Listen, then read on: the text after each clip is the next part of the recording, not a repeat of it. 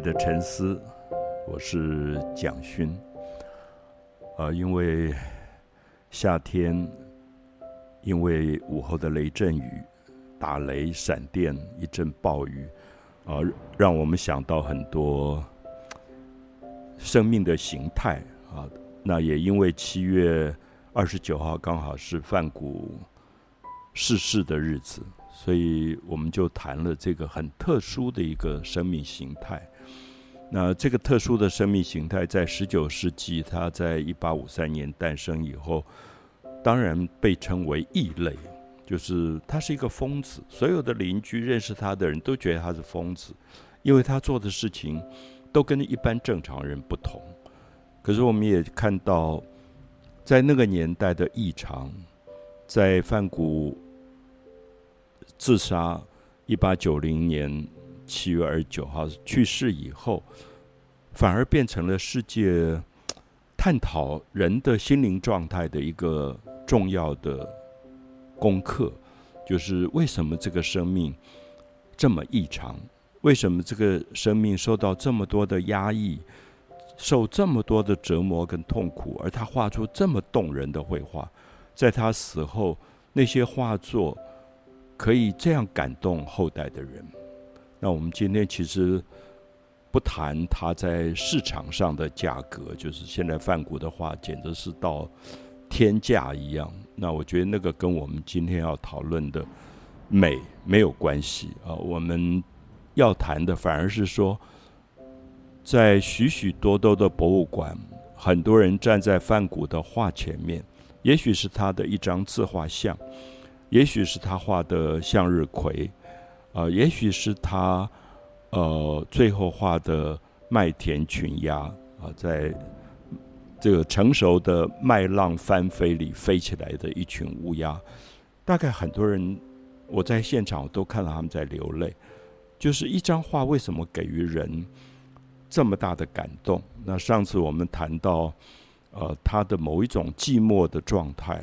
尤其在精神病院的时候，那个不被全世界所了解的孤独感，那让他跟天空讲话，让他被关在一个精神病院的小小的房间，然后透过窗户，夜晚当所有的人都睡着的时候，他的无眠的心灵、孤独的心灵在跟天空的星辰讲话，而画出了。最动人的那张《Starry Night》，那我们也特别提到，像呃美国的歌手 Don McLean 写成了 Vincent 啊，用范谷的名字写的那首歌，我也很希望阿佑下一次可以唱一下给大家听。我相信很多朋友都知道这首歌，就是这个歌手他不是画画的，可是他站在这张画前面，为什么受到这么大的一个震动？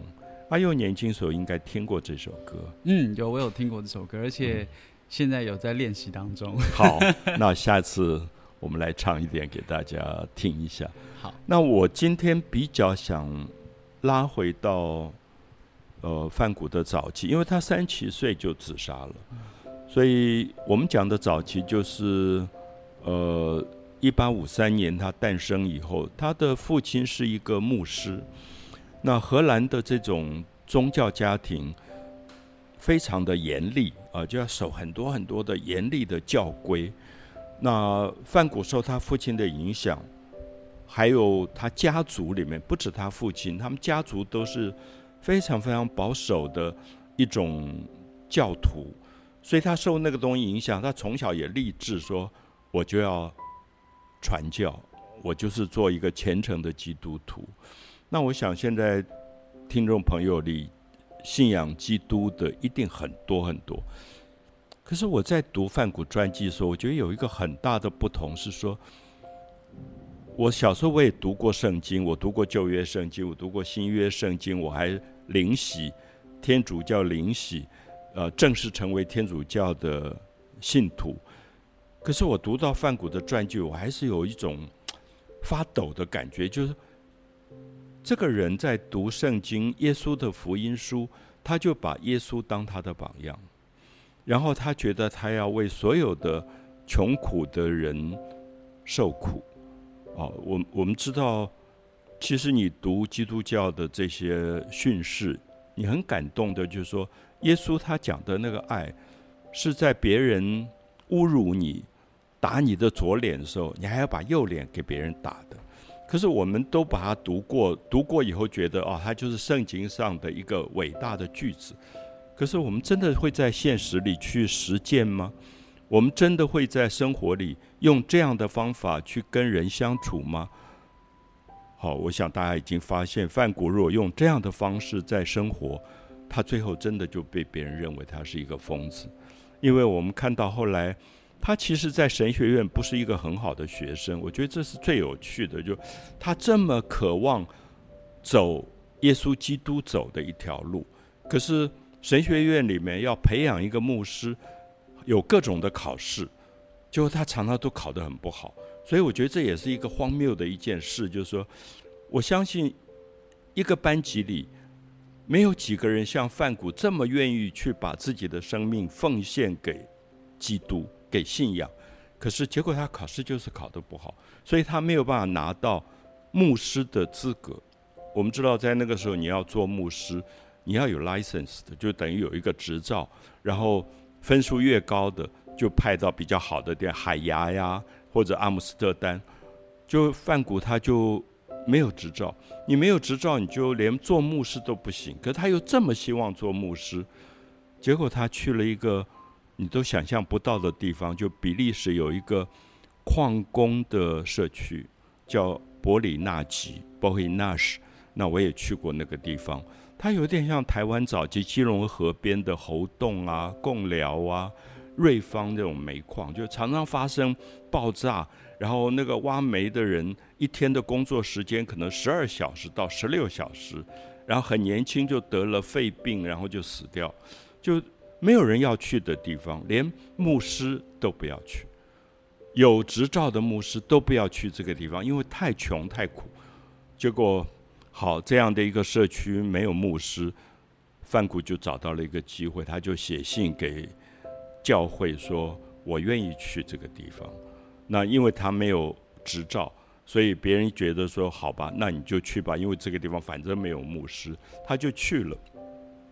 他去了这个矿工的矿区，然后礼拜天他的责任就是他要穿起牧师的衣服。我们知道牧师的衣服就是有一个白色的领子。然后站在一个有耶稣像的圣坛上面，跟底下的人宣道。我们现在去教堂看到还是这样的景象。可是范谷一句话都讲不出来，因为他看到底下的这些矿工脸黑黑的，不管男的女的，好像才三十岁就已经完全老老到不行，然后都在咳嗽，因为他们在矿坑底下工作，那个肺部都已经一塌糊涂了。所以他忽然觉得。他讲的耶稣的道理变成他自己的一个巨大的讽刺。我有什么资格站在这里讲耶稣的话？因为我没有底下的人受的苦，我怎么有资格跟他们讲耶稣的道理？所以我们就看到第二天，范谷非常异常的举动，他就脱掉他牧师的衣服，因为在那个社区里，只有牧师的衣服是干干净净的。所有矿工都是穿着脏兮兮的，然后只有牧师住的教堂的那个宿舍是白色油漆的很漂亮的房子。所有的矿工都住在像比什么猪圈还不如的那种地方。那第二天矿工要下去矿坑工作，那个矿坑是要下到四百公尺深，然后里面热的不得了的，然后范谷就。卷起了衣袖，跟矿工说：“我要跟你们一起去挖煤矿。”所有的矿工都觉得这个牧师疯了。那我每次读传记读到这里，我都觉得这是我们应该了解的范谷，没有画画以前的范谷。然后他的生命到底把自己置放在一个什么样的临界点上？他是要去追随他信仰的那个基督吗？就是最后要把自己钉在十字架上，为所有这些受苦的人来赎罪吗？其实我们都搞不清楚。我只觉得我在中学的时候读《翻古传》，读到热泪盈眶，因为我那个时候也在读圣经，可是我在想，我大概连范谷的百分之一的热情都没有，就是说我真的敢像他那样子去做一个矿区的牧师吗？所以我们就看到范谷就每天就跟这些工人去挖煤矿。那我还是要讲，其实连被他照顾的矿工都觉得这个牧师疯了，然后他就把教会给他每个月。分配的奶油啊、面包，因为只有牧师的待遇是比较好，全部分给矿工。然后他就发现这些矿工因为常年的劳动工作，然后他在日记里面特别写，他说：“怎么可以一个人重劳动的工作，工作到十二小时到十六小时？我们知道那个时候欧洲几乎没有什么劳动保护法，那所有这种矿低等的劳工就受到这种这种待遇。”所以有一次，矿坑发生了爆炸，发生了大爆炸，他就立刻叫所有的人开始把死亡的尸体从矿坑运出来，然后受伤的人立刻送到教堂。然后他就把教堂里面所有的圣堂里的那种很尊贵的圣像什么全部都搬掉，变成一个临时医院。然后他把他的牧师的衣服撕成一条一条去做绷带去包扎。然后我读到最感动的一段是他爸爸听说伯里纳吉的矿坑发生了大爆炸，那他不晓得他的儿子到底怎么样，所以爸爸就赶到现场。那一段非常动人，就他爸爸进到那个。教堂，然后他说找不到他的儿子。等到他看出他的儿子之后，他吓一跳，因为儿子根本跟所有的矿工一样，又黑又瘦，然后衣衫褴褛。那我想，这是我很希望大家知道的范谷的早年，他是从这里开始的。可是今天也许要跟大家讲一个让大家心碎的故事，就是。结果，范谷因为这件事被教会开除了。开除的原因、理由是说他没有做一个称职的牧师。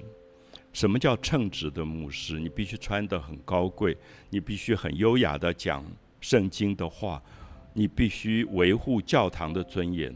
你怎么可以把教堂全部变成了一个像医院一样的一个状态？所以我讲这些故事，都是我年轻时候读到、感觉到。我到底要接受什么样的一个世界？是这个被开除的教会，它才是维护正义的吗？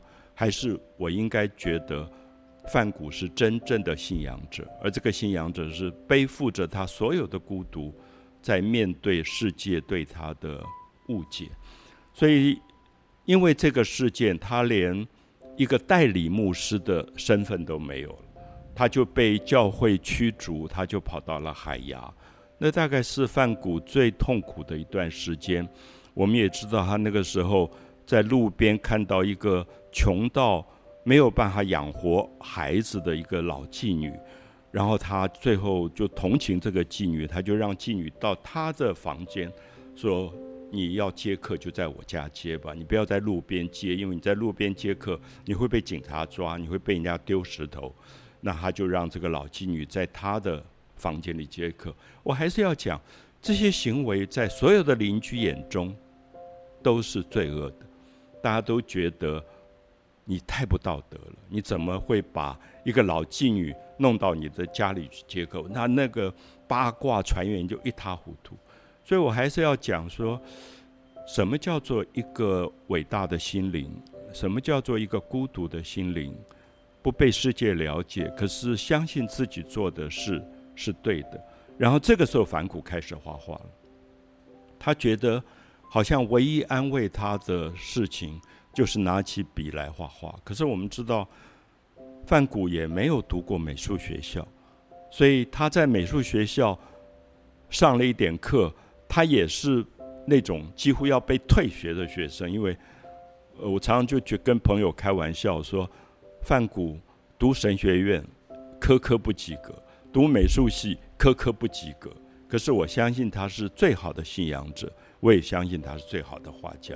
所以我相信，也许对很多年轻朋友，我很希望大家读范古传，就是说你要相信你心里面有一个东西是全世界不了解，所以他那个时候也画了一张很有名的画，就是这个老妓女裸体，呃，蒙着脸，他叫 sorrow，呃，忧愁那样的一张有名的素描。那不是技巧好不好，而是说传达的情感这么真实。他在这个时候大概是二十七岁，然后一八八五年，他画了最有名的一张画，叫做《吃马铃薯的人》，就是他当时在经过一个矿工的社区，看到矿工晚上劳劳苦了一天，全家人聚在昏暗的灯光底下。他们的晚餐只有桌上的一盘马铃薯，没有任何其他可以吃的东西，他就画出了那张画。所以我常常跟朋友说：“这张画美吗？这张画为什么打动了我们？是技巧好吗？其实都不是，是说有一个人看到了一家人的晚餐只有那一些马铃薯的时候，他觉得不忍。”他觉得，作为一个读耶稣的教训长大的人，他觉得这些事是跟福音书里讲的违背的。那我觉得动人的是这个东西。所以，如果大家去阿姆斯特丹的梵谷美术馆看到这些作品的时候，我觉得可以重新思考什么叫做美术，什么叫做绘画。今天艺术家很夸张的“美”这个字。到底意义在哪里？什么叫做美？画面里的每一个男男女女、小孩都丑得不得了，因为没有饭吃，瘦得干巴巴的。他画的不是美，他画的是人应不应该用另外一个角度去对待人，人应该怎么活着的这样的问题。所以，我想这一段海牙的时期是他最。寂寞也最荒凉的时间。那这个时候，他的弟弟，呃，迪奥就很爱这个哥哥。那迪奥是一个很成功的商人，他就是经营经营这个绘画市场，卖画，所以他也鼓励范古画画。他就跟哥哥说：“你要不要到巴黎来找我？啊，巴黎有很多画家，他们会很了解你。”所以，一八八六年。二十八岁的范谷就到巴黎去，而那段时间他住在巴黎北边的一个地区叫蒙马特。那在蒙马特，他认识了高更，认识了辛希涅克，认识很多他非常非常喜欢的朋友。他忽然觉得他被了解了，因为在艺术的圈子当中，这些人觉得每个人都有一点异常，所以好像范谷的异常也不算什么事情，所以。我觉得他很快乐，可是很短，时间非常非常的短。大概在一年当中认识了这些朋友，跟他们一起画画。你很明显看到他在一八八五年以前画的吃马铃薯的人，颜色非常的灰暗，那个人生的绝望全部表现在这个绘画里。他到巴黎以后，一八八六年的二月以后，绘画整个亮起来了，就是巴黎的那种。印象派的那种明亮的东西，在他的画里出来。他这个时候受到点描画派的影响，点描就是在绘画里用很多鲜艳的色彩，一笔一笔点出来的那个阳光的粒子，去表达绘画。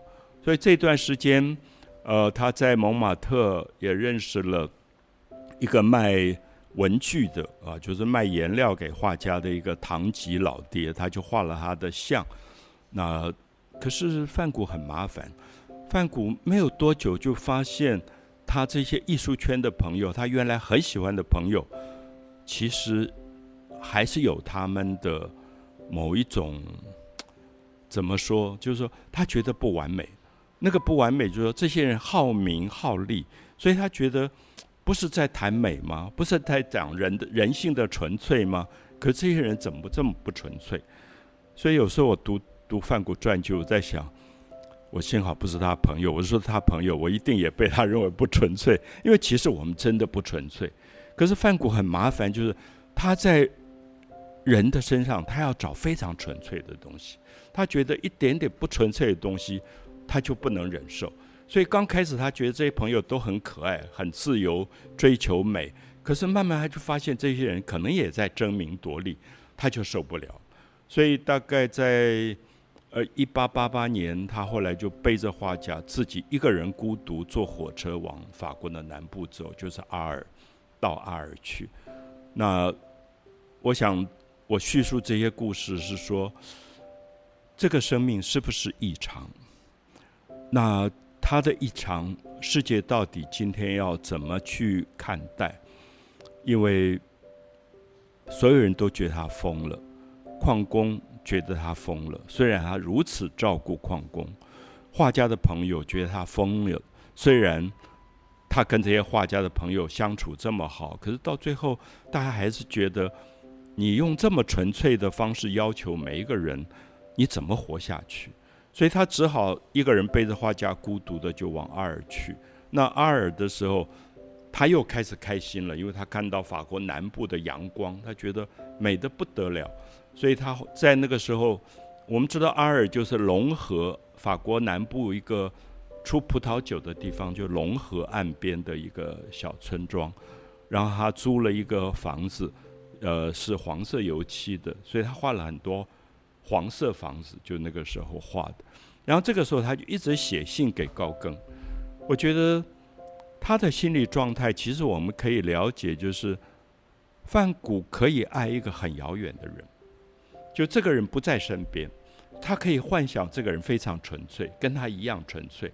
所以我有时候觉得，他的异常里面其实有一个东西是他，你如果跟他在一起，就在他身边的时候，他大概就受不了你，因为共同的那个生活里还是有人性的各种表现，可是他要的是。几乎是近于神性的那种纯粹度，所以他觉得高更很棒。高更大概是唯一可以了解他的人，所以他就一直跟高更说：“你来，你来，你来阿尔跟我一起住。”所以他画过那个房间，他准备了两张床、两个枕头、两把椅子，他一切都为高更来做准备。半年以后，高更真的就到了阿尔，坐火车来了。那我想，那真是一个巨大的灾难，就是这两个生命都非常非常特异的生命，忽然碰到一起以后，每天都是吵架，每天几乎都要把对方杀死。你，所以我常常跟朋友说：“你小心一点，你太激情的爱，你最好不要跟那个人在一起，因为 有时候蛮恐怖的。”所以他们大概从。呃，那个暑假，高更到了阿尔，一直到十二月二十三号吧，高更就用剃刀割了耳朵。